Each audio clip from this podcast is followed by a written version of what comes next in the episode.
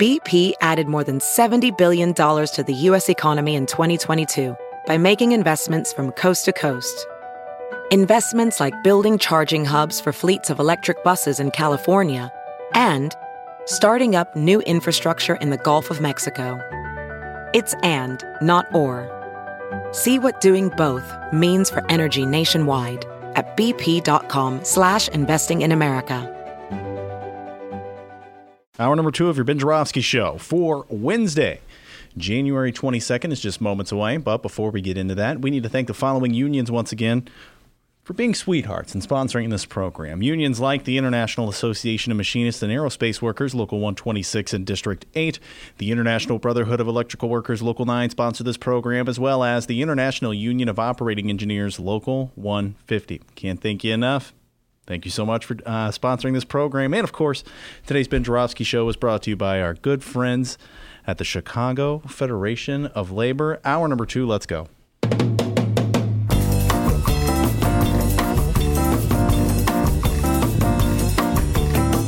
It is Wednesday, January 22nd, and live from the Chicago Sun-Times Chicago Reader Studio on Racine Avenue, this is the Ben Joravsky Show.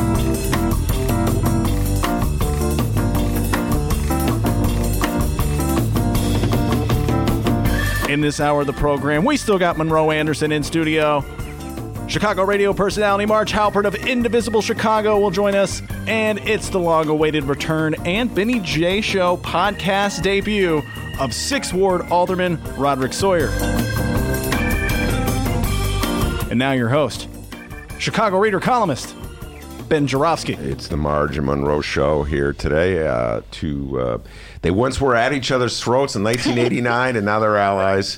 Uh, 89, that's a long time ago, guys. We, we've been around, the three of us. I'd like to say we were once colleagues in the City Hall press room. Exactly. That is true. And, ba- and there's a Exactly. picture. Have you ever seen that picture? Yeah. Uh, yeah, there's a- she's seen the uh, pictures. okay. She's there, right? Uh, there's a picture uh, from like 1980. Uh, let's not talk SB about how. 80 384. 80, no, SB before 83. A, a, no, that, I think it was 80. Whatever. It's a Anyway. pi- old picture Yeah, of you two in the guys. middle, With us, Harold yeah, right. Harold Washington. right. Uh, and uh, anyway, good stuff. All right, D, you got an update before uh, we go through some of these el- elections? Monroe, what were you going to say? Oh, I was just going to say that um, we had children at um, Whitney Young together also, same time. We did. I did not know that. I once wrote a story about Marj Halperin's. Uh, was it your oldest daughter? Yeah. That was a long time ago, man. Time marches on. All right, I, enough. I raised a rebel. You sure did. God bless her, of them, man. Um, all right, D, you got an update? Absolutely. It's official. Illinois State Rep Sara Feigenholtz is now Illinois Senator Sara Feigenholtz. She was named to the uh, 6th District State Senate seat, being vacated by the now retired John Cullerton. Committee members voted unanimously for Feigenholtz at Sheffield's Beer Garden before moving to Ann Sather. Yes, our Chicago reader colleague Maya Dukmasova called it correctly. They were at Ann Sather, the restaurant owned by Alderman Tom Tunney. Ben of what ward? Oh, come on. 44. Ah, what a dork, guys. Still no word as to who will now replace Feigenholtz as state rep, but we will let you know uh, when Frank or I find out. Yeah, all right. We talked about this with Rob Martwick yesterday. That deal was done. Everybody knew that Sara Feigenholtz was going to be uh, replacing Johnny Cullerton. And, uh, of course, the way we do it uh, in the state of Illinois, city of Chicago, is the ward committeemen uh, who whose districts comprise, uh, this in this case, a state senate district, get together and they convene. And I don't even know if anybody else's name was thrown in the hat. Uh, so they decided. So congratulations, Sara Feigenholtz. You are now state senator. Uh, Feigenholtz, yes, indeed. All right, let's get back to uh, the political discussion. Uh, Monroe, before we have Marj do that deep dive on the races that Democrats can win, explain your Emmett Till uh, metaphor. He made a Monroe made an Emmett Till allusion To the uh, trial, To the yeah. trial, yeah. What were you getting at Okay, there? the, the with Emmett Till, okay, he's murdered as as we know, Mm-hmm. and the two guys who murdered him Mm-hmm. went on trial. They had to have a trial because there was a, a national uproar. In fact, it resulted in Rosa Parks sitting at the back of the bus a few months later. Um, anyway, uh, these they, they have the trial, and the defense in the Emmett Till trial for the two guys on there was it wasn't Emmett Till's body that was pulled out of the river. They, the, the jury goes out, all white jury. Um, all, all the every, every lawyer in the town where the, the lynching and, and murder occurred, every lawyer in the town was part of the defense. One of the sheriffs in the town was part of the the defense for these guys. They have the trial. They come to the conclusion not guilty so quickly that they said, "Well, um, this is too quick. Um, we should have a Coke or something first. So they have a Coca Cola. And then 68 minutes afterwards, after the trial, they, the jury had been had gone out to make the decision, they come back with a not guilty verdict. And so you're saying that the, it's a similar strategy here. That's with, what the Republicans are planning on. Yeah. And it's the same kind of argument, you know. Right. It's like, um, uh, yeah, he did it, but there's nothing wrong. You don't understand what he was actually doing. You know, yeah, the phone call's true. Yeah, all that's true, but, you know, we do it all the time, and this is really part of, you know, how government works. Well, you know, they- wasn't well, yeah. really, didn't really kill. Well, this, yeah, you wh- what know. what the Republicans going to end up with because they don't have a defense because he did it. Trump Yeah. did it. Okay, so they don't have a defense. No. Yeah. They, nobody's even arguing that he didn't do it, but the, the it's going to boil down to, well, he did it, but what he did was, isn't worth removing him from office.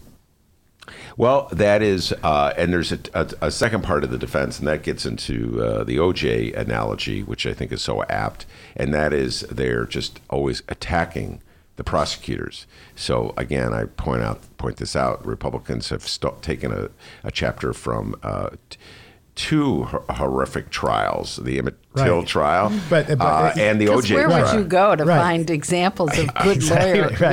lawyering? I know. Okay, but my OJ, my my OJ reference though in, in, in my Facebook post, Yeah. is that although OJ was found not guilty, everybody knew that he was guilty, and they um, perceived him as such, and they treated him as such. And that's what's going to happen if, if if they continue with this trial as it is. Trump will be um, not Branded. he yeah he'll be uh, branded All right. for- forever. All right, so let's get into the brand, uh, the impact, the political impact, Marj. Um, first of all, before we do that, uh, let's just explain why you decided uh, for Elizabeth Warren. Uh, why don't you give your uh, your take on why you're wearing that Warren button? Why you decided to go with Warren? Yeah, well, I, I certainly think it's time to move the country left. Uh, we try to make these compromises and get, you know, a standard bearer that can be a moderate, bring people together, you know, and um, I'm not for that. I think the center has moved right steadily in my lifetime, and it's time to move back um, by having a serious course correction to the left. And I believe that she gets things done. I think she's smart. She has good plans. I think she knows how to make compromises where she needs to, um, but she has a leadership style and platform that I respect. And when you think of uh, the electability issue, uh, and this is something that is raised more with Bernie. Well, it's raised with Elizabeth. Anytime the two lefty candidates get this all the time. The New York Times just dedicated immense amounts of time in their articles about Bernie and Elizabeth Warren on, on the issue of can a lefty get elected? Right. And uh, what's your thoughts on that? Well, first of all, I, you know, I think the whole electability thing is a canard, you know, because who who is telling us? We have all these headlines that say, uh, you know, got to go moderate to win the country, and they're opinion columns by Republicans who are screwed because they can't vote for their guy anymore. And they're stuck. They thought they were they were, as it turned out, too clever by half in voting for Gary Johnson. Those are part of the constituents who got us what we have today, and they can't do that again. Now they know they got to go Democrat, and they're like, "Oh, you're going to make me vote left." Yeah, you know what? We are because this is our party, and if you'd like to be a guest in our house, then you need to be respectful for how we've set up our house because you are coming over to our house. We're not going to bend over backwards and create a candidate for you, you wayward, partyless moderate. Well, no, see- Moderate. right? No, this this is the thing. Very well done. Yeah, Marj. this is the thing you have to consider. Four years Yeah. ago, Trump was unelectable. That's right. That's the number two answer. Yeah. Number one is it's our party and we're voting from the heart because that's what we do. And number two is don't tell me who's unelectable I, I, I just want to say apparently don't know. how things have changed. Uh, we're three baby boomers in this studio and a millennial. Uh, and my baby boomer friends were not saying this in 2016. Uh, they told me over and over again, Ben, you're throwing away your vote when you vote for Bernie. Ben, there's no way Bernie can win this election. Ben, you have to vote for Hillary because she's the candidate. It could be. I if man, I had so many Bernie bro, uh, Bernie bro, uh, baby boomers telling me that 2016. The attitude has changed, Marj. Although that was not my attitude in 2016. No, No. I don't remember- My I attitude remember was, the that's okay. My attitude was I was for Clinton because I felt she could uh, return to her more progressive roots. I think she moderated for her husband, but when it was her turn, I thought she would be more progressive. I thought it was time for a woman. I still think it's time for a woman. And I'm with her. And I'm not a. wait, are you fan ready to put on a Warren button now? Hey, you, you, you want Don't you have mine? another I'm no, no, no, well, not you, with me, no, but I right, can get exactly. one. No, I'm talking about. I was, I liked, I liked Hillary for the reasons she just Oh, enumerated. No, and I like, I like Warren.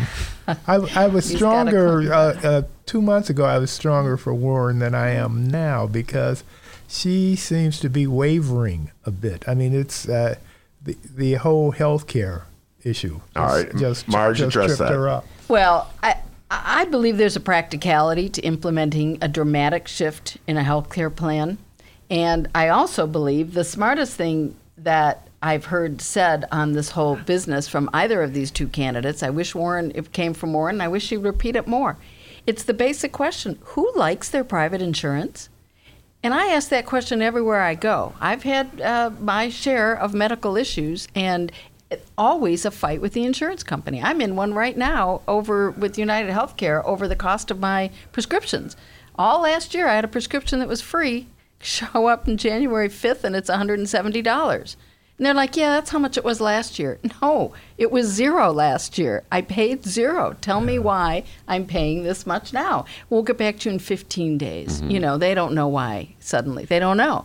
And if I didn't ask, other people just pay, they're stuck. No, I, I don't know anyone who likes their insurance company. I appreciate the coverage, and I've had gold plans. You know, I worked for government. I had good plans. My husband's a union man. Uh, We always had good plans, and I still have a good plan, but it's costing minimum of twenty five thousand a year for insurance from our Well, two person family. by the way, speaking of uh, arguments, uh, Marj, that are um, completely generated by the Republican, and this uh, the Republican Party, this really irritates me about debates. I've watched every debate, and when they get to the healthcare issue, Mm-hmm. I watch the moderates on the stage: Amy Klobuchar, uh, Pete Buttigieg, Joe Mm-hmm. Biden.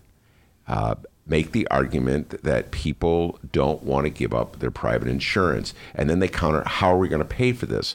And these are Republican talking points. I find that exceedingly frustrating to hear Democrats Yeah. echo Republican right. talking points. I don't like it. And I, the other thing I was going to say though is that the only person who's ever said, "Wait, I love my insurance," I'm like, "What?" And she says, "Yeah, I pay. I forget what it was, like three hundred dollars a month. Wow, that's pretty good." She says, "Yeah, my my employer pays seventeen hundred a month. Exactly. There's two thousand a month that we need to fund." Medicare for all. What do you think is going to pay for it if you hang on to your insurance because you have it? All those other people who don't have it or who don't have a good enough plan are going to have to bear the brunt of you enjoying your employer's uh, largesse. Yeah, the fact that your you know- employer takes care of you. What about all the people unemployed, underemployed? Mm-hmm. or if know, you lose your job. Yeah. yeah, and right. And someday you're going to want to retire. Then Right, what are you going to do? right. Like you know- I, I mean, the gap between you and 65, you're plenty of people we know can't retire till 65 because they're hanging on for insurance. Right. My sister took a part-time job somewhere, you know, to get insurance coverage until she could retire. That I, I, you got to get real. But my point, my answer about uh, Warren, when she looks like she's, it, you have to get realistic about it. Let's phase it in. Let's talk about what a realistic phase in is. Why would you say now, four years, eight years, whatever Buttigieg and, and Klobuchar are putting out there? The point is, let's talk about it. Let's see how long it takes. And I guarantee, once you see what Medicare will cover and you have a good, solid plan, you're not going to think twice about that private Well, yeah, insurance. okay. That's what Warren needs to be saying. Yeah, okay. This is my problem: is that you have everybody concerned about what the cost of health care is going to be. We never question the military Oh, budget. right, right on. You know, it's like, what is this war costing us? Oh no! Yeah. Didn't you hear the other day when M- Mnuchin, maybe at Davos, was saying, um, "Look, the deficit is the Democrats' fault because they wouldn't let us cut. We wanted to cut the military budget, but they wouldn't let us." What a kind. Of, what kind of a twilight zone are we in Oh, when I that's know. a talking point of Republicans? You know, maybe if we'd have cut the military budget, we wouldn't have had the disaster in Iran that we have now. But Yeah. that's another. Uh, well, no, that they want it both ways. Is all. I didn't really mean to interrupt. Yeah, no, they're that's taking okay. it both No, ways. I, I just know that's that's the thing that really And- bugs me.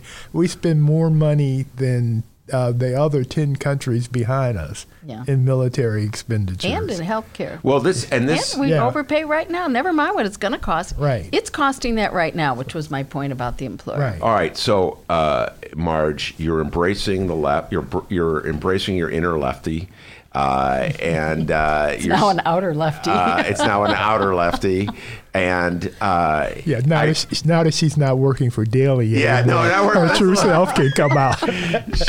she's letting her freak flag fly. I appreciate it. Uh, I, I love freak flags. All Someday we can talk about that. so uh, all right so let's get back to what you do uh, on your as a volunteer indivisible chicago and i've had you on the show so many times talking about it um, you organize uh, platoons of democratic uh, activists to go into swing districts and knock on doors uh, and this is where the fight goes on that will change Congress or the Senate. Uh, this is this is just like basic 101. Uh, electioning has nothing to do with on the front page of the New York Times today. Um, so how does this health care issue stand? Uh, how does this work? What's its impact in the districts that you think the Democrats can either flip from red to blue or to hold on to like Lauren Underwood's district, for instance? Healthcare, especially for Lauren Underwood in her district, healthcare is still a number one issue people want to talk about. They're concerned about, and they they want their pre-existing conditions protected. The idea that this administration is still in court right now trying to take away the protection of your pre-existing conditions coverage and other elements of Obamacare, and they, you know, how come Obamacare doesn't work? Well, because you're decimating it one lawsuit at a time. The Trump, that's Trump's way, right? So people understand that, and they want to protect health care, and I still think that the GOP is vulnerable there. But let me let me elaborate on the nice introduction you gave to what Indivisible Chicago is doing. Um, and invite all your listeners to join us February 3rd at the Athenaeum Theater for the True Blue Revue. This is the official kickoff of our 2020 campaign. Uh, because you know the candidates who ran the 2016 campaign, the candidate who ran the 2016 campaign, fell down on the job in Wisconsin and Michigan. Uh, but we are uniquely seated where we can, within an hour, hour and a half, depending on where you live in the city, you can get to Michigan and or Wisconsin, and they need our help. We're not going to wait for uh, the candidate to organize and tell us where to go. We're organizing ourselves. So on February 3rd at the Athenaeum Theater, we are uh, kicking off. It's basically a rally for volunteers to come out and do the work. So we're going to entertain you. We have an improv show, a one night only, politically themed, of course, of a lot of veterans from Second City, IO, and other talent that you'll recognize, produced by TJ Shanoff, who um, was music director at Second City for a couple of decades. Um, and uh, he is writing and producing this, and we'll have top talent uh, there to entertain us. And we will also have sign-ups for how you can get involved in the three states that have one mission. Holding down the fort here in Illinois, Lauren, Sean Casten. Maybe we can move a little more aggressively for Betsy uh, Londrigan down uh, state.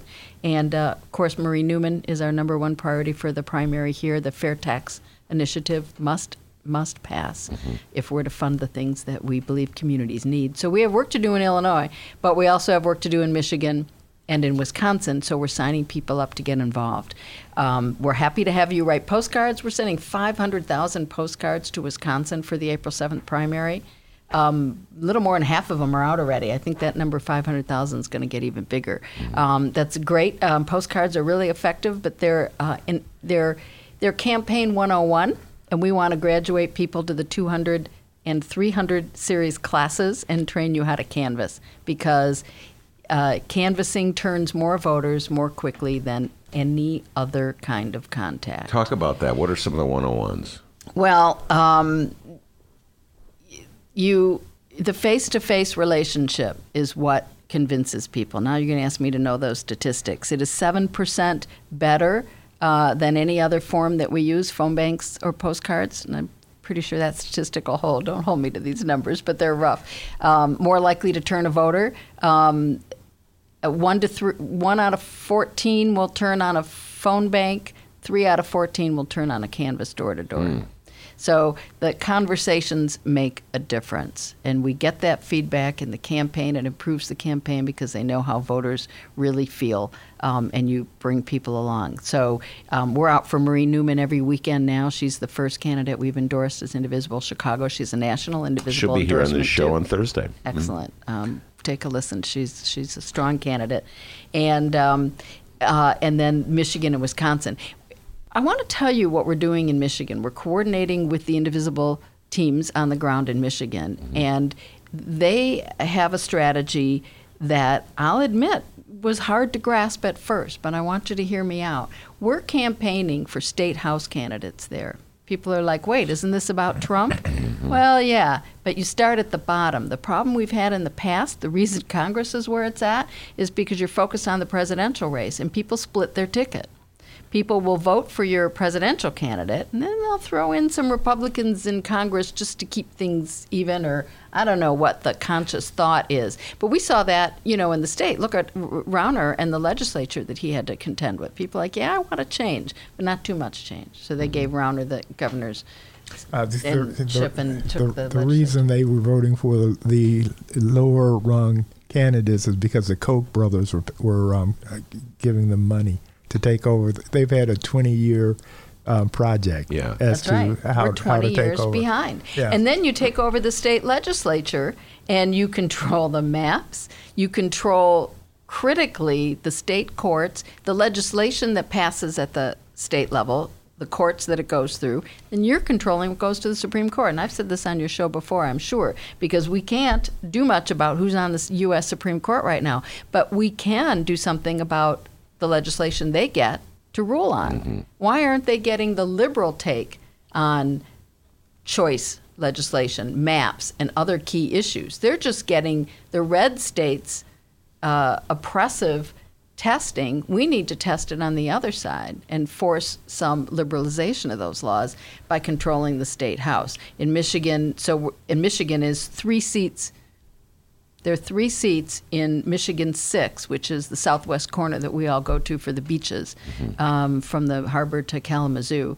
Um, and we're um, right now, uh, I'm supporting Jon Hoadley. We haven't made an endorsement as an institution, as an organization, uh, who's running for Congress in that district. We can help Gary Peters, who needs to be shored up, the Democrat senator who is up for reelection. And then the three state House seats that can be flipped in that district. So if we win back the Michigan State House, they've already got control of the um, leadership. We have a Democrat as Secretary of State, so that's going to stop the voter oppre- oppression that happened in And- 2016. and But you have to work at the state level. You think you're signing up for Trump, but we're going to go straight ticket from the bottom to the top because that's how that works. I, I, I, I'll uh, put a little different take on it. Instead of the bottom, the grassroots. Yeah, exactly. We're supporting. There's a guy in Benton Harbor. I know you have listeners who have summer homes and who will go up in the winter um, to the coast in Michigan. And a guy named Chokwe Pitchford, who's a young African American um, business entrepreneur type, smart guy, and um, uh, based in Benton Harbor, which is critical district if we're going to have our Democrat win the White House. But we're starting at the grassroots in Benton Harbor, where a lot of voters um, a little annoyed Democrats haven't talked to them lately. Uh, it, and how is impeachment uh, an issue? Last time around the show, we were talking. Uh, you were a little concerned about impeachment in some of these swing districts, uh, and uh, I I, I, I take the other view. I think the Democrats should be really. I'm with Monroe on this one. Uh, they should be aggressive and go hard and go strong. Uh, what's your take on how impeachment's uh, playing out in some of these swing districts? You know, not talking about it doesn't come up.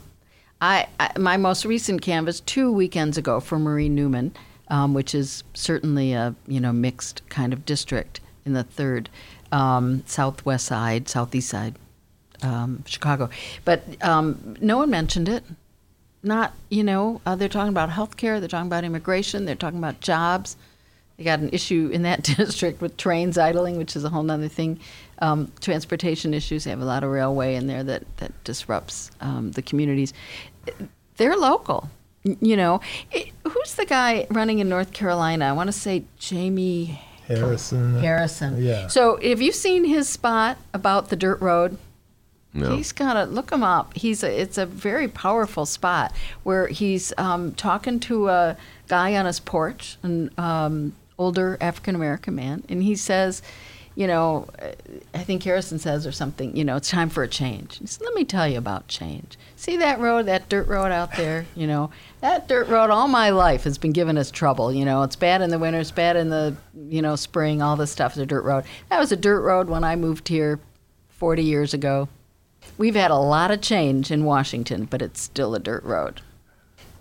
Yeah, and, Wow. he, and, and, and he's just two points behind Lindsey Graham. Yeah. Oh, so that's South Carolina. South Carolina, Yeah. he's in North Carolina. no, Uh, no, yeah. he's I from remember. You know, it's Graham. funny you should say that See, you because know. uh, there was a senator in uh, New York named Al D'Amato, and they used to call him Senator Pothole because Al D'Amato, he was a Republican.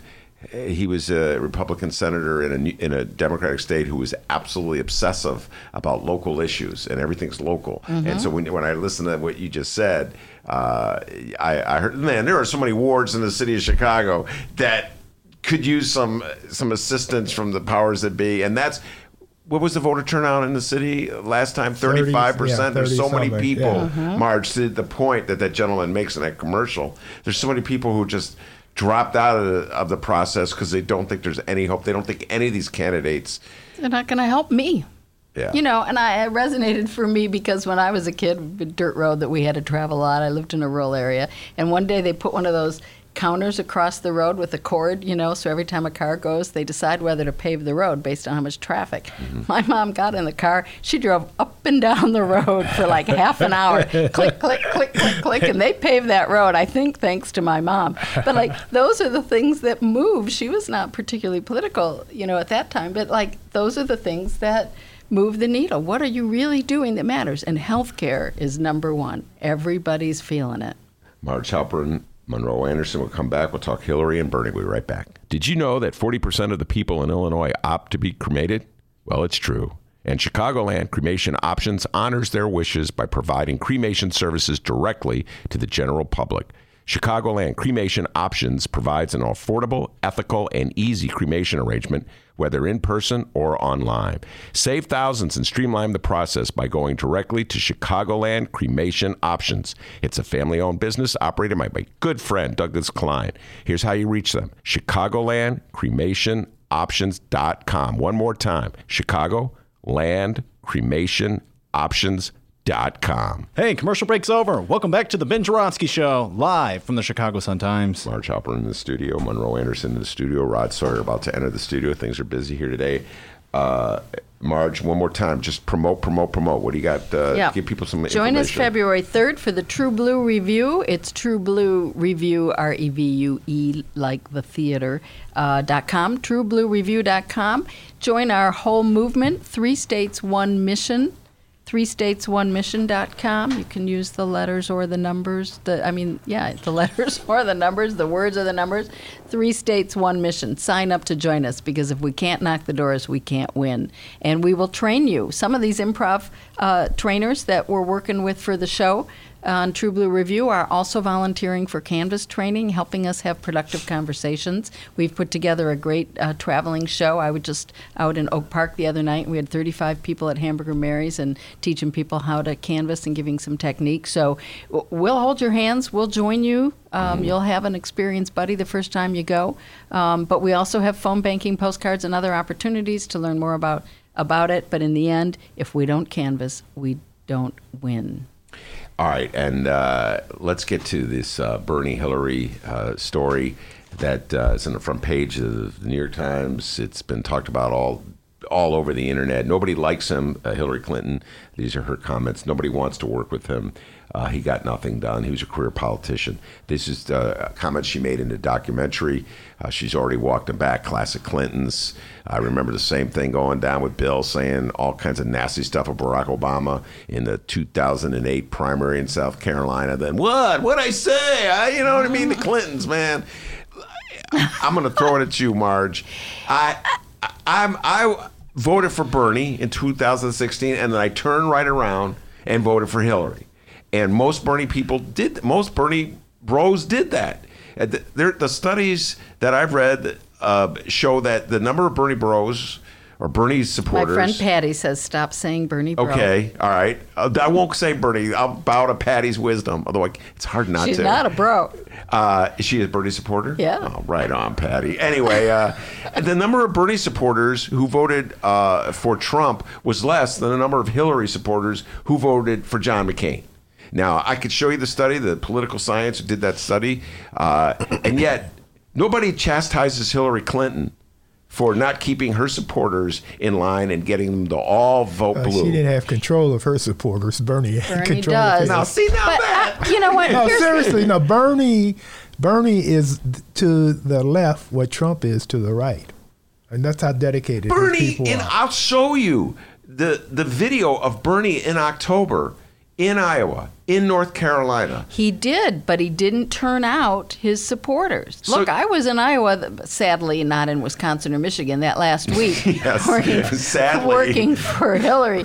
And the biggest fights on the doorstep were Bernie supporters. Just can't do it. Just can't do it. But look, it. I'll stick with my Democrat for president statement and say I don't really want to spend another minute complaining about the candidates I don't care for because I, Bernie is not my favorite. There are things I don't like about him and reasons why I don't want to vote for him in the primary. But if he's the standard bearer, I'm not only voting for him, I'm knocking doors and organizing other people to knock doors for him because that's how we win. We don't win by reliving 2016. Hillary, please sit down. Uh, This is not your moment and your point of view not particularly helpful right now. We are running a new campaign and a new primary with a new set of candidates, and we have to figure this out as voters and activists. All right, fair enough. That's a good point. I just want to point out you can't have it both ways, Monroe. Uh, Marj just pointed out uh, what- that what both ways well, is the, this? uh, Marj just pointed out that Bernie couldn't deliver his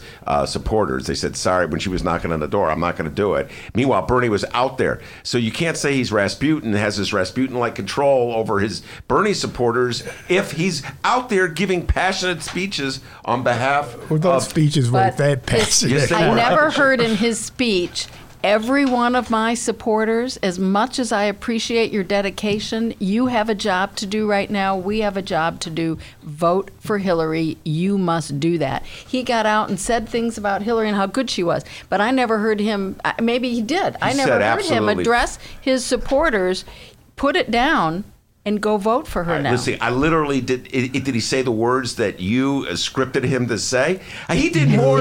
I'll put it this way, Rod He Sawyer should've asked in the me room. I'm going to put this out for Rod.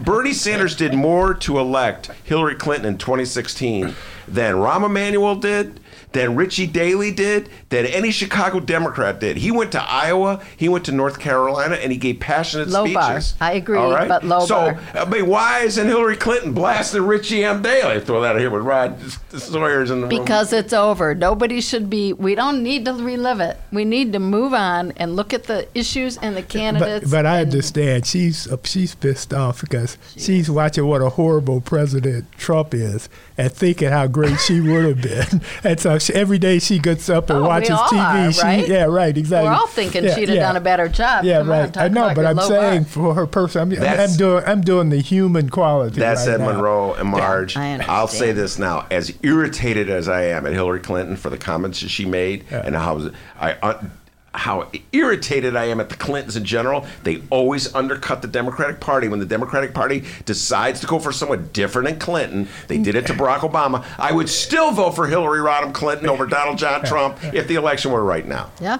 Yep. And Well, I, and I think know, the, she- I she think was the Gary Johnson folks would say that Yeah, also. no, she was being a, a Clinton. And uh, if you remember, Bill undermined her when she was running. Yeah. Yes, he did. Yeah, he undermined her. Bill Right, exactly. Right. Yeah, yeah, the left-handed compliment Exactly, is kind of right, a, a Clinton exactly, thing. right. No, I- look, you know, it's over. I, I, I- we didn't. She didn't persevere. She didn't persist. She didn't make it. We have a new set of candidates. We need to stop talking about her. We need to stop fighting with or with Bernie or anyone else. And go for your candidate. Put forward how you're going to improve things. You ask what people are saying on the street. They're not asking about impeachment. They're asking, what is this candidate going to do to improve my life, to Uh, pave my in the swing road? districts. I'll Yeah. tell you who is talking about impeachment. One Monroe Anderson. Oh, I- I'll talk about impeachment all day if Yeah. you want. But Monroe Anderson asked comes about- on every Wednesday and talks impeachment. Two and a half years. Yeah, two and a half years. This, uh, Well, that's just the Republicans' uh, uh, talking point, isn't it? You've All right. trying to impeach them all this Now time. Now listen, uh, I tell everybody uh, uh, this uh, this show is open minded about all the, the candidates running for office. So right here, right now, I have uh, uh, Marj Halperin, an old friend. She's got her. Uh, Warren button on. Monroe announced today that he's ready to wear a Warren button.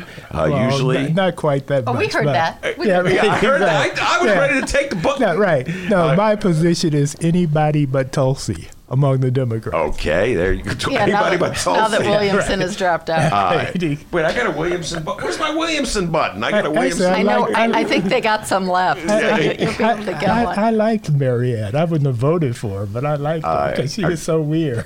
I like Marianne too, but uh, I was not going to vote. Anyway, uh, Rod Sawyer, my next guest, is a Joe Biden supporter. He's a Joe Biden delegate. So we're open to Joe Biden uh, people too. We welcome him to the studio.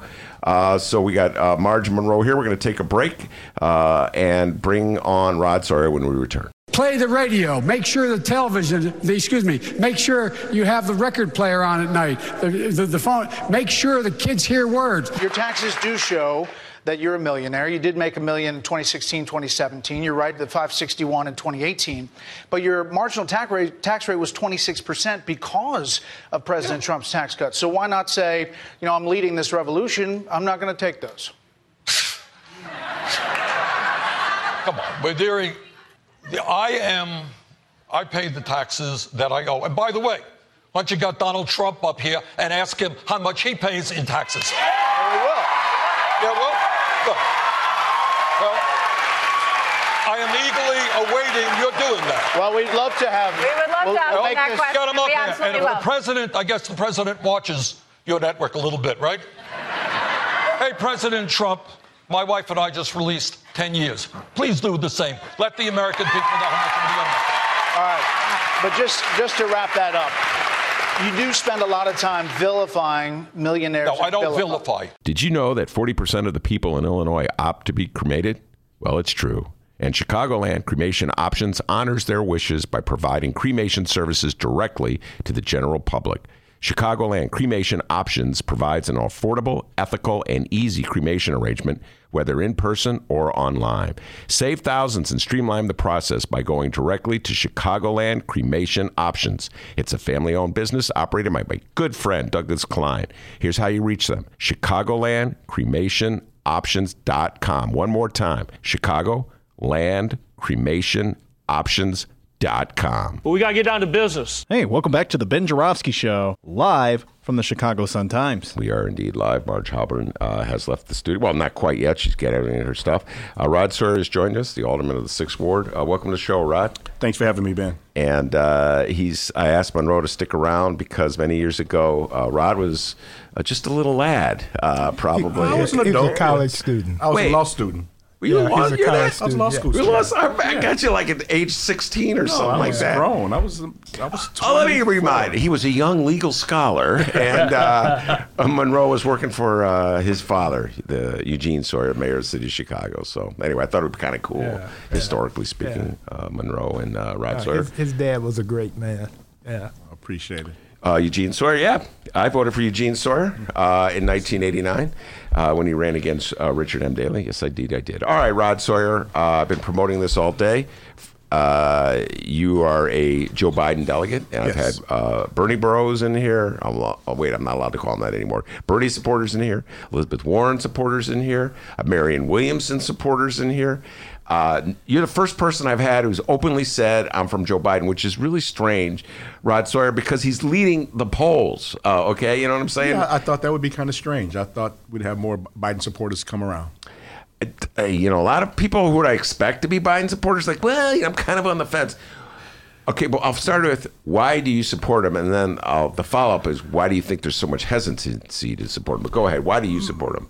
My personal journey was an easy lift. I had an opportunity to meet Joe Biden, had lunch with him last year, last summer, and had a nice long conversation with him. And I felt that he was a genuine individual. I, I liked his program, I liked his platform. And quite honestly, I just decided to support him as, you know, someone that I had a personal, you know, had a personal opportunity to have interaction with. And um, I believe in his platform. It's just simple as that. I, I don't disagree with a lot of other candidates. I think we have a lot of good candidates in the race on the Democratic side. Uh, it's just that Biden kind of spoke to me, and, and I felt that I can be helpful in, in being a part of his campaign. Are there any issues from the past that gave you hesitancy uh, to support Joe Biden? No, not really. I, I had an opportunity, and I, you know, there were some tough questions. It was a small group luncheon I, I had with them, and there were some legitimate tough questions being bounced around, and I think he handled it quite well, and he was honest about it, and I feel that you know going forward, I think he's our best option to win this race against the current individual that's in the White House. All right, the current individual who will not be named. Right. I think his name is Voldemort, Trump. yeah. Uh, Voldemort. uh, and uh, all right, so you're getting into electability issues. We'll come back to those. But what were some of the issues that people raised with Biden that were some of the concerns? You said there were some tough questions asked him at this. Well, there, there were issues as relates to various statements that were made in, in the past, um, some indecisions that, that they felt that should have been more concrete about. But uh, I felt after, after having met him and spoke to him, he was somebody that that I could support and uh, get behind in the race, and I felt quite honestly comfortable in in making that decision. Uh, I think again, I think we have a lot of credible candidates in the race. Uh, I agree with some, disagree with some some of the platforms that are being put forth, and I can say that about Joe Biden as well. But I think overall, he's the person that I would choose to support at this point. Did Anita Hill come up in the conversation? No, Anita Hill did not come up in the uh, conversation. Okay. No, she did not. Uh, Anita Hill. Wow, that's going back. That and went back, uh, yeah. that Anita Hill, of course, Joe, uh, Joe Biden was the uh, chairman of the uh, Judiciary, Judiciary, Committee yes. uh, back in I think it was 1991. I want to say Mm-hmm. uh, when Clarence Thomas. Uh, was George Bush's nominee for Supreme Court justice, uh, and it was at that uh, hearing where it, uh, the the story was emerged that uh, Anita Hill had accused Clarence Thomas of sexual harassment uh, when when she worked for him, and uh, I think we'll all agree that Joe Biden did a pretty terrible job of handling. Exactly. Uh, now, Exactly. this is 1991. This is some Monday morning quarterbacking. Uh, the Right. world was a lot different. You had Ted Kennedy sitting on. Uh, I can remember this stuff, Rod Sawyer, so well. Ted Kennedy sitting there, and he, of course, had Chappaquiddick, Right. so he couldn't say a word. Uh, and and you know, here's what they did. and plus, he was he was he was skirt chasing at the time also. That is Monroe Anderson's. Maybe has some inside scoops on Kennedy that I do not have. But Monroe, you know this, and so does Rod Sawyer. The the white Democrats, the senators, essentially look to their black uh, uh, constituents for help on this one. They're like, well, we got a black woman, and we got a black man, and I'm a white guy. I don't know what to do, so I'm just going to turn to my black constituent. Alan Dixon did this in Illinois, the senator from Illinois, and it was a split verdict in and the black Carol community. Moseley Braun became senator. She became senator right after that. Right, right. She became senator. Exactly. Because you had a lot, a split. Like some, some, it was like, well, it was a he said, she said thing, and a lot of black guys were saying, well, I, I don't believe her, her, and you know, and um, man, what a bad decision. Because guess what? Clarence Thomas has been a Supreme Court Justice. Monroe Anderson, Almost 30 years now. Thirty years. And he's done ev- everything he's done has been anti us and anti progressive, except there was one ex- exception, and that's when there was this issue about lynching came up. And Clarence couldn't even go there on that one. He, he had to make the right decision. don't remember that one. Yeah. Did, did he actually vote against lynching? Uh, yes, yes, that was the one thing. I don't remember Rod Sawyer. I don't remember that. I guess, I guess he said, I already had an electronic one. I don't want a real one. we can't make the real ones. Keep them around. Man, it still irritates me, Rod Sawyer. I got to tell you, it was 1991, and Clarence Thomas was against affirmative action. All right? right. So whenever a black guy's trying to get a job, he's like, "Oh, don't fall back on race. Right. It's a meritocracy. Right. Okay, you got to be the best." Right. And then as soon as he was in trouble Exactly. because of sexual harassment charges, it's like. Oh yeah, I'm a black guy, and they're picking on me. God damn! Now, you know, but what's what's really interesting about him is um, I have a friend who he, he he he was he was at her wedding. Whose wedding? Clarence Thomas was at this friend's wedding. Her name is Carol Carolyn White. Uh huh. He was at her wedding, and this was back in the seventies.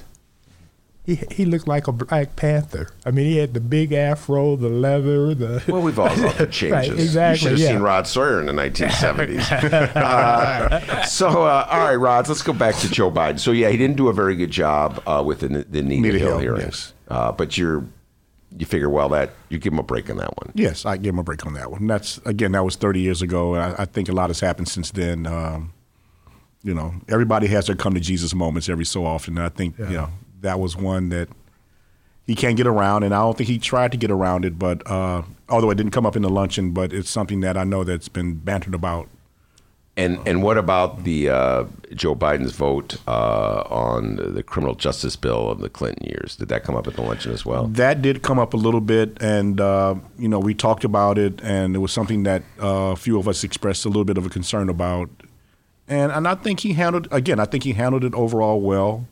Um, you know, like uh, I remember this statement, and I and I, I remember this statement only because I saw Congressman Rush around the corner as I was walking in here. You're kidding. He, he's coming. here. He's, in- at the Sun Times today. Yeah, he's over there, and uh, and uh, and, and that. someone asked him a question about uh, about an opinion, uh, a statement he made, and he said, "Why did you change? You know, what happened? Did you change your opinion?" He, he said, "What changed?"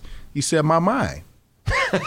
he said, "I changed my mind," and and, and and I thought that was an appropriate statement at the time. He said, I, "Things change, and I changed my mind. I changed my perspective." Wait, who said Right. that? Bobby Rush said that. Bobby That's Rush a great that. line. I'm going to steal that. Yeah, right. what You know, changed my mind? said my mind. Exactly. See, and, and the thing is, with that whole send us to prison bill that came out of that, the war on drugs, at the time um, is when crack cocaine was hitting the neighborhood, and so you had most black politicians because they had a, they had a problem with it. It was it was And like it was uncontrollable. Yeah, exactly. So they they were for this, Well, and and and, and so the the white guys were for it because Right.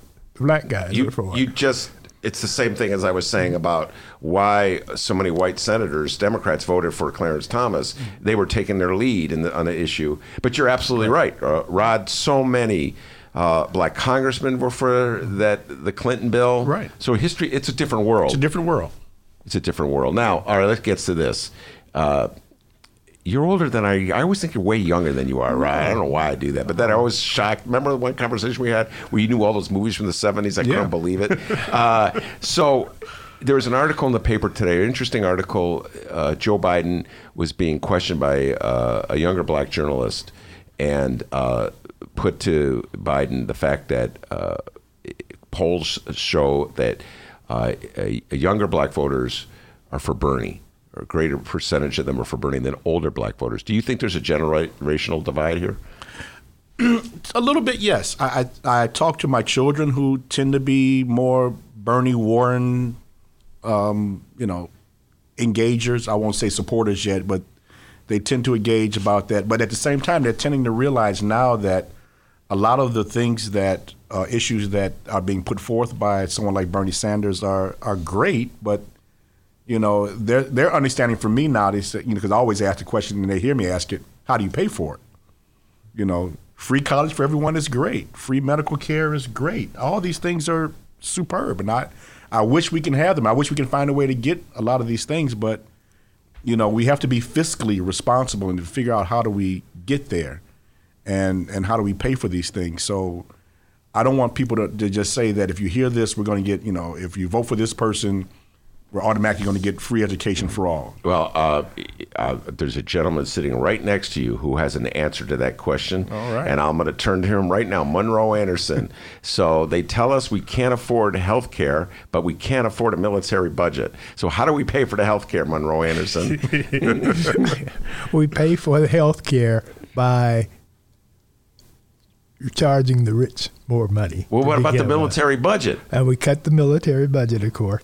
You know, the the thing is, I can't. There's there's one of the, those um, socialist countries that um, the right wing never mentions. They always use Venezuela as example of socialism, but the top, the ten happiest countries in the world are all socialist countries. Is that right? Yes, yes, you do. If you if you Google happiest countries, it's Denmark, Norway, you places like that. And I mean, Where's, and- where's the city of Chicago on that list? right, exactly right. No, and, and, and the thing the thing is, um, one of them I remember I can't remember if it was Denmark or Norway, Mm-hmm. but one of them they pay their students to go to college. Not only their Denmark does, colleges, yeah. huh? Denmark does. All right, Denmark, so- yeah.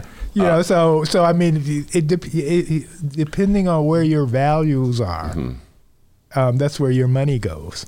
So it- is the is the can't afford it uh, argument a good one for Democrats to be making? I'm sorry. The Is that we can't afford health care a good no, argument? I'm not saying that that's the argument that has to be.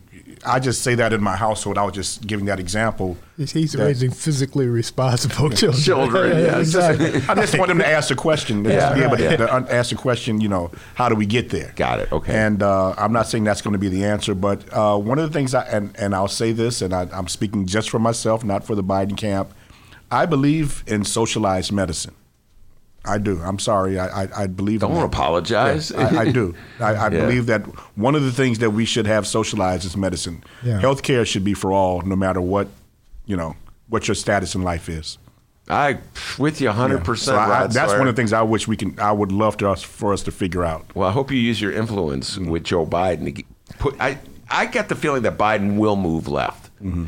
Uh, what's your sense about that? I think he'll move slightly to the left. I think that he he almost has to. I, I think that that he has to move a little slightly to the left. Uh, you want to engage the younger voters, but at the same time, don't you know abandon your principles. But uh, like you said, sometimes you have to change your mind. You know, and sometimes you'll be enlightened about different things that come forward to you. And I don't believe, and I could be wrong here. I don't know Joe Biden. Mm-hmm. I do not believe that Joe Biden has a principled opposition to what you called socialized medicine. Mm-hmm. I believe that Joe Biden, uh, like all gen- uh, politicians, Democrats of his generation, are uh, linked to this notion. They can't shed it. That it's just a losing issue. That if you go out and run a campaign based on uh, health care for all, they're going to call you a commie, a socialist. It's going to be like 1972. They haven't got over 1972, Right, Rod Sawyer, and you were around in 1972. Uh, so now you remember. then, I was a little kid. Okay, Yeah. 1970. Okay. Oh, the early 70s, you were right, little. right. Okay, I have a question for. Her.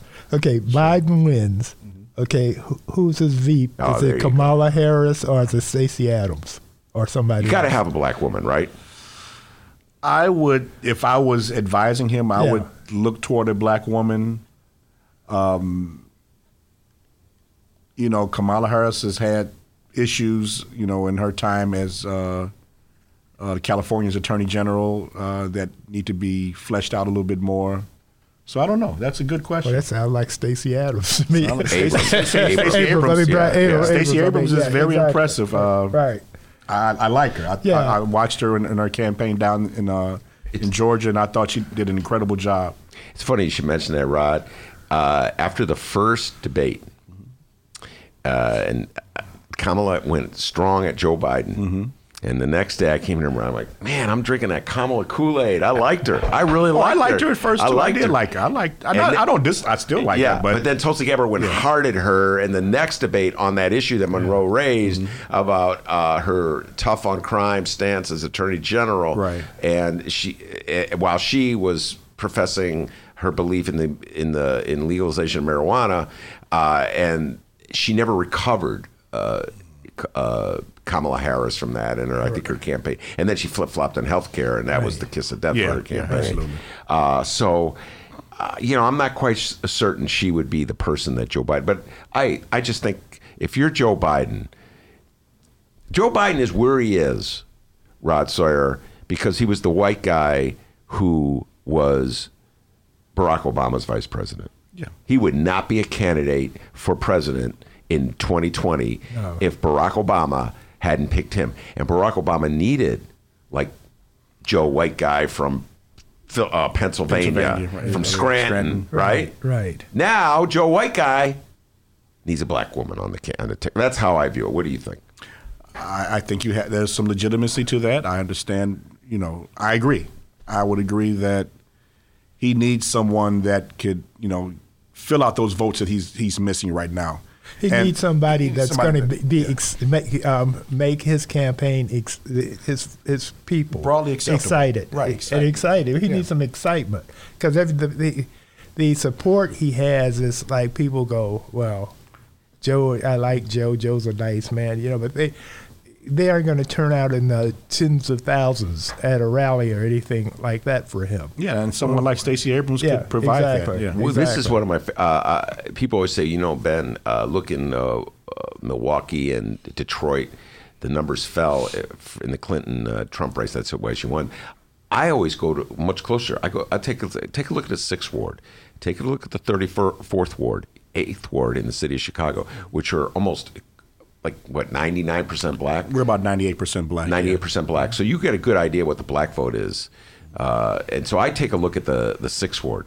Sixth ward numbers fell significantly in 2016 turnout. Take a look at that uh, because folks weren't excited about Hillary Clinton like they were about Barack Obama in 2012. Oh, absolutely. That, I, I would say that's a fair assessment, and uh, and I, and I think everybody was thought so much that so little of Don Trump, Donald Trump at the time. They just figured that Hillary Clinton was a foregone conclusion. Yeah. In the 2016 general election, even I I always go back to the Saturday Night Live skit where you know they they got them dancing and sitting there right before the election. They just you know, they're already having a party. Yeah, Right. Chris Rock and Exactly, uh, right. uh, uh, Chappelle, or Chappelle, yeah, David but Chappelle. They, they just had it. They just it was all felt like a foregone conclusion, and then you know we got socked with a sucker punch and at the ele- on election day.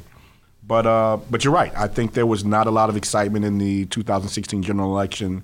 Uh, people just kind of thought, you know, Hillary's got it. It shouldn't be a problem. But uh, we underestimated the the Donald Trump effect, if you will. yeah. Yeah. And, And uh, and we can't afford to do that again. So Right. we need Bernie. Bernie would be a good choice in in that um, he knows what he's doing. he has experience, etc. But we need somebody that's going to bring passion to to that campaign, and it's not going to be Bernie. well, you're speaking about for the Assuming that Joe Biden. yeah. I mean, by, by, I'm sorry. I'm, Y- I'm, yeah, Joe I'm, Biden. I'm mixing my yeah. Okay. You get your old white guys No, I'm mixed saying- up. I'm getting right, exactly. No, I, Seen I'm, get- I'm get- seen no, my. I'm getting my bees mixed up. All right. Okay. Yeah. no, Uh, I meant I meant I meant Biden. We're gonna no, I- take- I'm not a Bernie. I know you're not a Bernie guy. Yeah. Uh, we're going to take a brief break. We'll come back. We're going to ask Rod Sawyer uh, the Hillary Bernie question. We'll be right back. Many of your opponents support a commission to study the issue of reparations for slavery. But you are calling for up to $500 billion in financial assistance. What makes you qualified to determine how much is owed in reparations? Well, first of all, it's not $500 billion in financial assistance. It's $500 billion, 200 to $500 billion payment of a debt that is owed. That is what reparations is. We need some deep truth telling when it comes. We don't need another commission to look at evidence. I appreciate what uh, Congressman O'Rourke has said. It is time for us to simply realize that this country will not heal. All that a country is is a collection of people. People heal when there's some deep truth telling.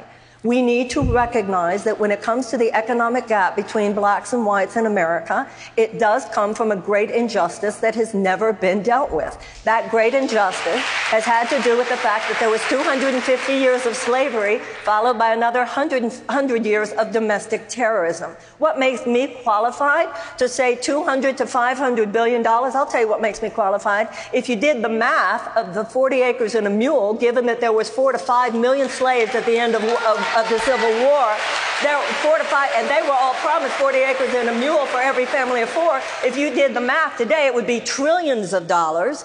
And I believe that anything less than $100 billion is, is an insult. And I believe that 200 to 500 billion is, is politically feasible today because so many Americans realize there is an injustice that continues to form a toxicity underneath the surface, an emotional turbulence Ms. that only Williamson, reparations thank you very much. Senator Sanders.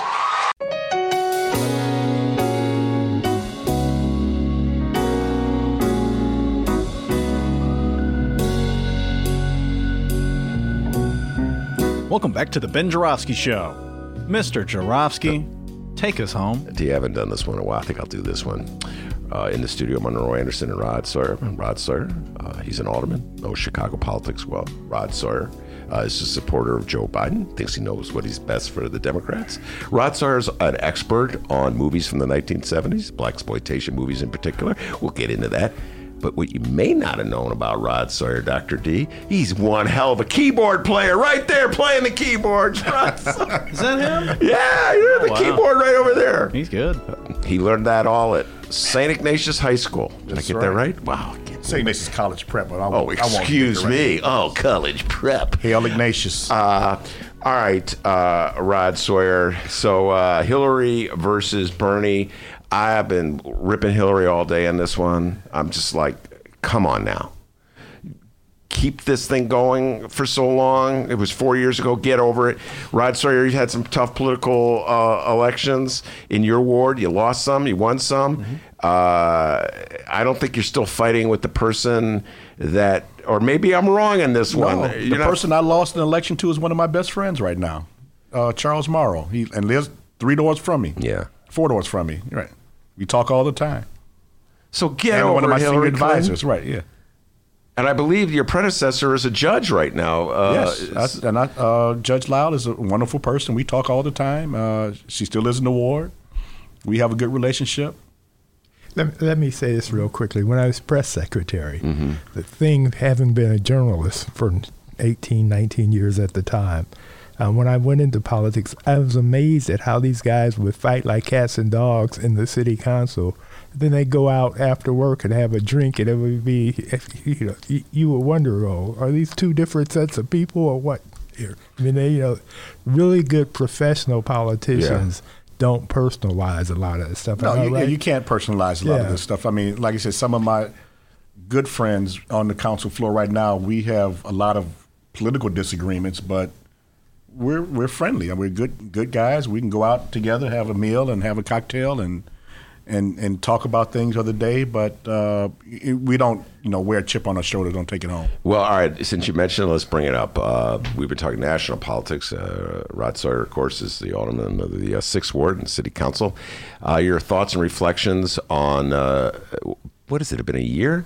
Almost a year of Mayor Lori Lightfoot, and you had a breakthrough with Rahm Emanuel. You didn't get off to the best of starts with him, but you, by the end, you guys were singing "Kumbaya." So reflect on Rahm and Lori.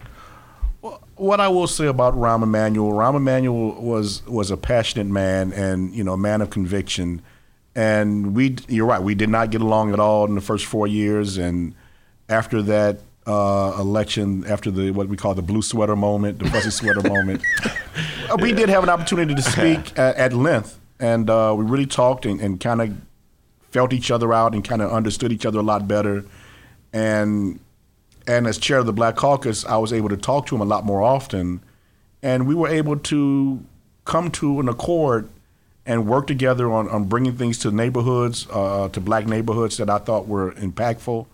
Uh, I think I was just talking to someone today about one of the big things I thought that we brought out in Matt Rahm Emanuel was a neighborhood opportunity fund. And I'm hoping that we'll have better generations of it through Mayor Lightfoot. But it was an, a way for us to get investments in black neighborhoods that were not TIF rich. And that's really where the Neighborhood Opportunity Fund and Thrive Zones came from. You know, areas that did not have active TIFs, but they were blighted, and they were mostly black neighborhoods. Uh, it was a way to have an, a shot in the arm and, and a financial injection to bring new businesses uh, to this communities or expand existing businesses to areas that did not have other financing tools, which is a big problem in the city of Chicago because we do not have a real capital development plan. Our only capital development plan right now are TIFs, which is frustrating. And, uh, and now moving forward to, I'm sorry, to, to uh, going Mayor to Lord. Lightfoot. Go ahead. Mayor Lightfoot's been around now six, seven months now uh, in office, and I, and I think she's, you know, getting her feet wet and, and trying to understand what we do as a council. Um, I think that she had some thoughts when she first got in that, you know, we were just a rubber stamp and we were just this. And I think she's understood now that, you know, we are a diverse body and we do have opinions and we do express them uh, oftentimes people that have come into the political realm that not have been involved in it, uh, they don't see how the sausage is made. You know, when whether it's Rahm Emanuel or Mayor Daley or Mayor Sawyer, you know, there are fights and battles internally that you may not see on the five o'clock news. Uh, all you see is the end battle that we've worked it out, we voted for it, and sometimes that vote is 47, 48 to nothing. But it didn't start that way. That that fight was in council committees, it's in briefing sessions, and we argue and fight and curse and do all that in those meetings and in those sessions. You know, no one's you know trying to get rolled over, but we want to make sure that things are are prof, you know, that make sense for my community and all the other 49 other aldermen. They're going to make sense for their individual communities, and that's when the fight is. So I think she never saw that before, or didn't see it enough, just to think that we're just going to say whatever the mayor says and we're going to do. That's not how it works. Do you think she's too thin-skinned? I, I, I no, I won't say she's too thin-skinned, but I do understand that she uh, she was quick-witted, and you know she's very she's very quick on her feet. Being a uh, former prosecutor, I know that's just natural to her, and I I think that she does have a, a lingering animosity for things that don't go her way. I can see that. But I think that overall, I think that she's getting past that because again, this is something that you have to acquire. Uh, being an elected officer uh, is thick skin, you know, because people are going to talk about you. They're going to, you know, jab at you and, and nip at you, but you have to have the thick skin to keep moving forward and not let it get to you. No, I. Uh, uh, there's an old movie. We're going to switch to movies in a little bit, but there's an old movie, Barry Levinson movie about a, a Jewish family, Avalon, I think it's called. And they have a fight at Thanksgiving over cutting the turkey, and the family falls apart over that. They hold a grudge, and Jewish families, that's a problem. Okay, the grudges are held for a long time. I think Lori Lightfoot reminds me a lot of Jewish families I know. She holds a grudge. That grudge is going to be held for. Stacey Davis Gates is learning that in the Chicago Teachers Union. She holds a grudge for a long time. Come on, don't be like Avalon, Lori Lightfoot. You got to let it go sometimes. Even I let go grudges occasionally. Uh, all right, uh, Rod Sawyer. Here's the moment. I have to ask you this question before we let you go. Uh, as again, uh, Rod and I could talk forever about movies. He's a big movie fan. And one thing is, we share a love of 1970s movies. That's our generation. I'm a little older, but basically, we were gener- 70s guys, a couple years. And uh, Eddie Murphy uh, was the star of Dolomite, which is a tribute to one of the great uh, characters of black exploitation movies, Ray Moore. I do not know how the Academy Award could have avoided nominating Eddie Murphy.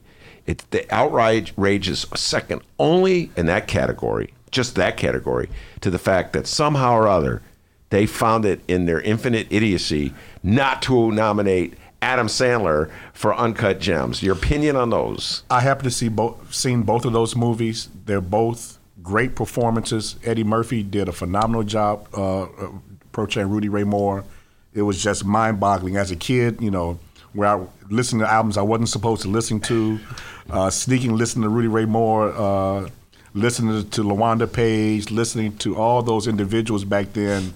Uh, Redd Foxx, early uh, Richard Pryor, uh, listening to all Moms that. Mabley, Moms Mabley, uh, uh, yeah, Here Come the Judge, all that. You know, it just, you know, it just brought back memories to me. And I saw, and, and he just personified Rudy Ray Moore. Just, and at the same time, I was blown away watching Uncut Gems, uh, going to see Uncut Gems with Adam Sandler. That was probably one of the biggest surprises to me to see this traditionally, you know, comic, you know, lowbrow comic actor dig deep and, and, and do this character that he did. Uh, that and he played such a phenomenal role. I just was blown away by Adam Sandler's uh, performance. Yeah, and he, they he- both should have been uh, nominated. nominated. Yeah. O- Outrage. We're going to be talking about with Sergio Mims next week. We're going to have a special uh, Rummana Hussain, Sergio Mims. We're going to do a whole uh, Oscars thing. But that's one of my one part of the things we're going to do. Uh, Rod is we're going to do we're going to do who sh- who will who we predict will win, who we think should win among the nominees, and then who wasn't wasn't nominated. nominated, right. And uh, just there's such a bias in, against comic actors. You know, I mean Eddie Murphy, uh, Adam Sandler. They hold these bias against them. Well, it took a while because we had a lot of traditional comic actors that did switch over. I mean, Jim Carrey. He never won. He, never, got nominated. Tom Hanks did though. Tom Hanks. You know, Tom Hanks, bosom buddies. That He is correct. a you know, he played a drag. Yeah, that is correct. Robert, You're right. Tom Jamie Hanks. Foxx. You know, uh, did he? Yes, he got it for Ray. uh, Ray. Yeah. By the way, I haven't seen it yet, but Just Mercies. People are saying he did a he killed great it. job. He should have been a uh, supporting actor in that. Yes, he did a phenomenal job in that. Yeah. that was a superb movie. yeah. Did that did that come out last And Michael year? Jordan. Um, yeah, he did. it. They both did a great role. But Michael B. Yeah, Jordan. Michael B. Jordan. Yeah, see that the Oscars has gone back to Oscar so white. Yeah.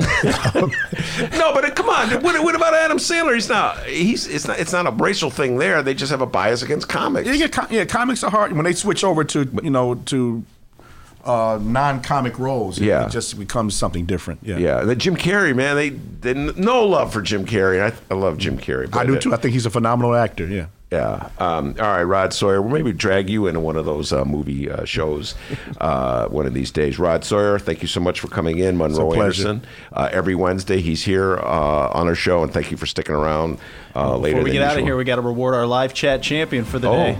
okay. All That's right. right. Big thank you to everybody who weighed in on the YouTube live stream chat. If you're listening on the download, we encourage you to check it out sometime, Tuesdays through Fridays, 1 until 3 p.m. Central Time. Hang out with like minded political people. Have fun, make fun of Ben. We have a great time on the live stream, all right? Let's see here. So uh, I went through everyone's comments today, and well, our YouTube live stream chat champion is none other than Brianna. Oh, what, which one? Oh, No, which which comment? Uh, not she which had, Brianna. she had two comments, and uh, the first one, Ben has so many girlfriends. Marianne, Nancy, play on player. oh, that was really fun. I do love Nancy Pelosi. That's a conversation, Rod, for another time. It- I, I love Nancy, but I think she's doing a great job. It, yes. w- it was this comment from Brianna that got her the win. Uh, speaking of Joe Biden, Brianna says Joe Biden will move in whatever direction the record player tells him to. Oh God, that's like very good. Let's. We're gonna send her this blue Mustang. Zoom, zoom in the Okay, mail. no one, no one wins cars. It's in the mail right now. Play the radio. Make sure the television, the, excuse me, make sure you have the record player on at night. The, the, the phone, make sure the kids hear words. Okay.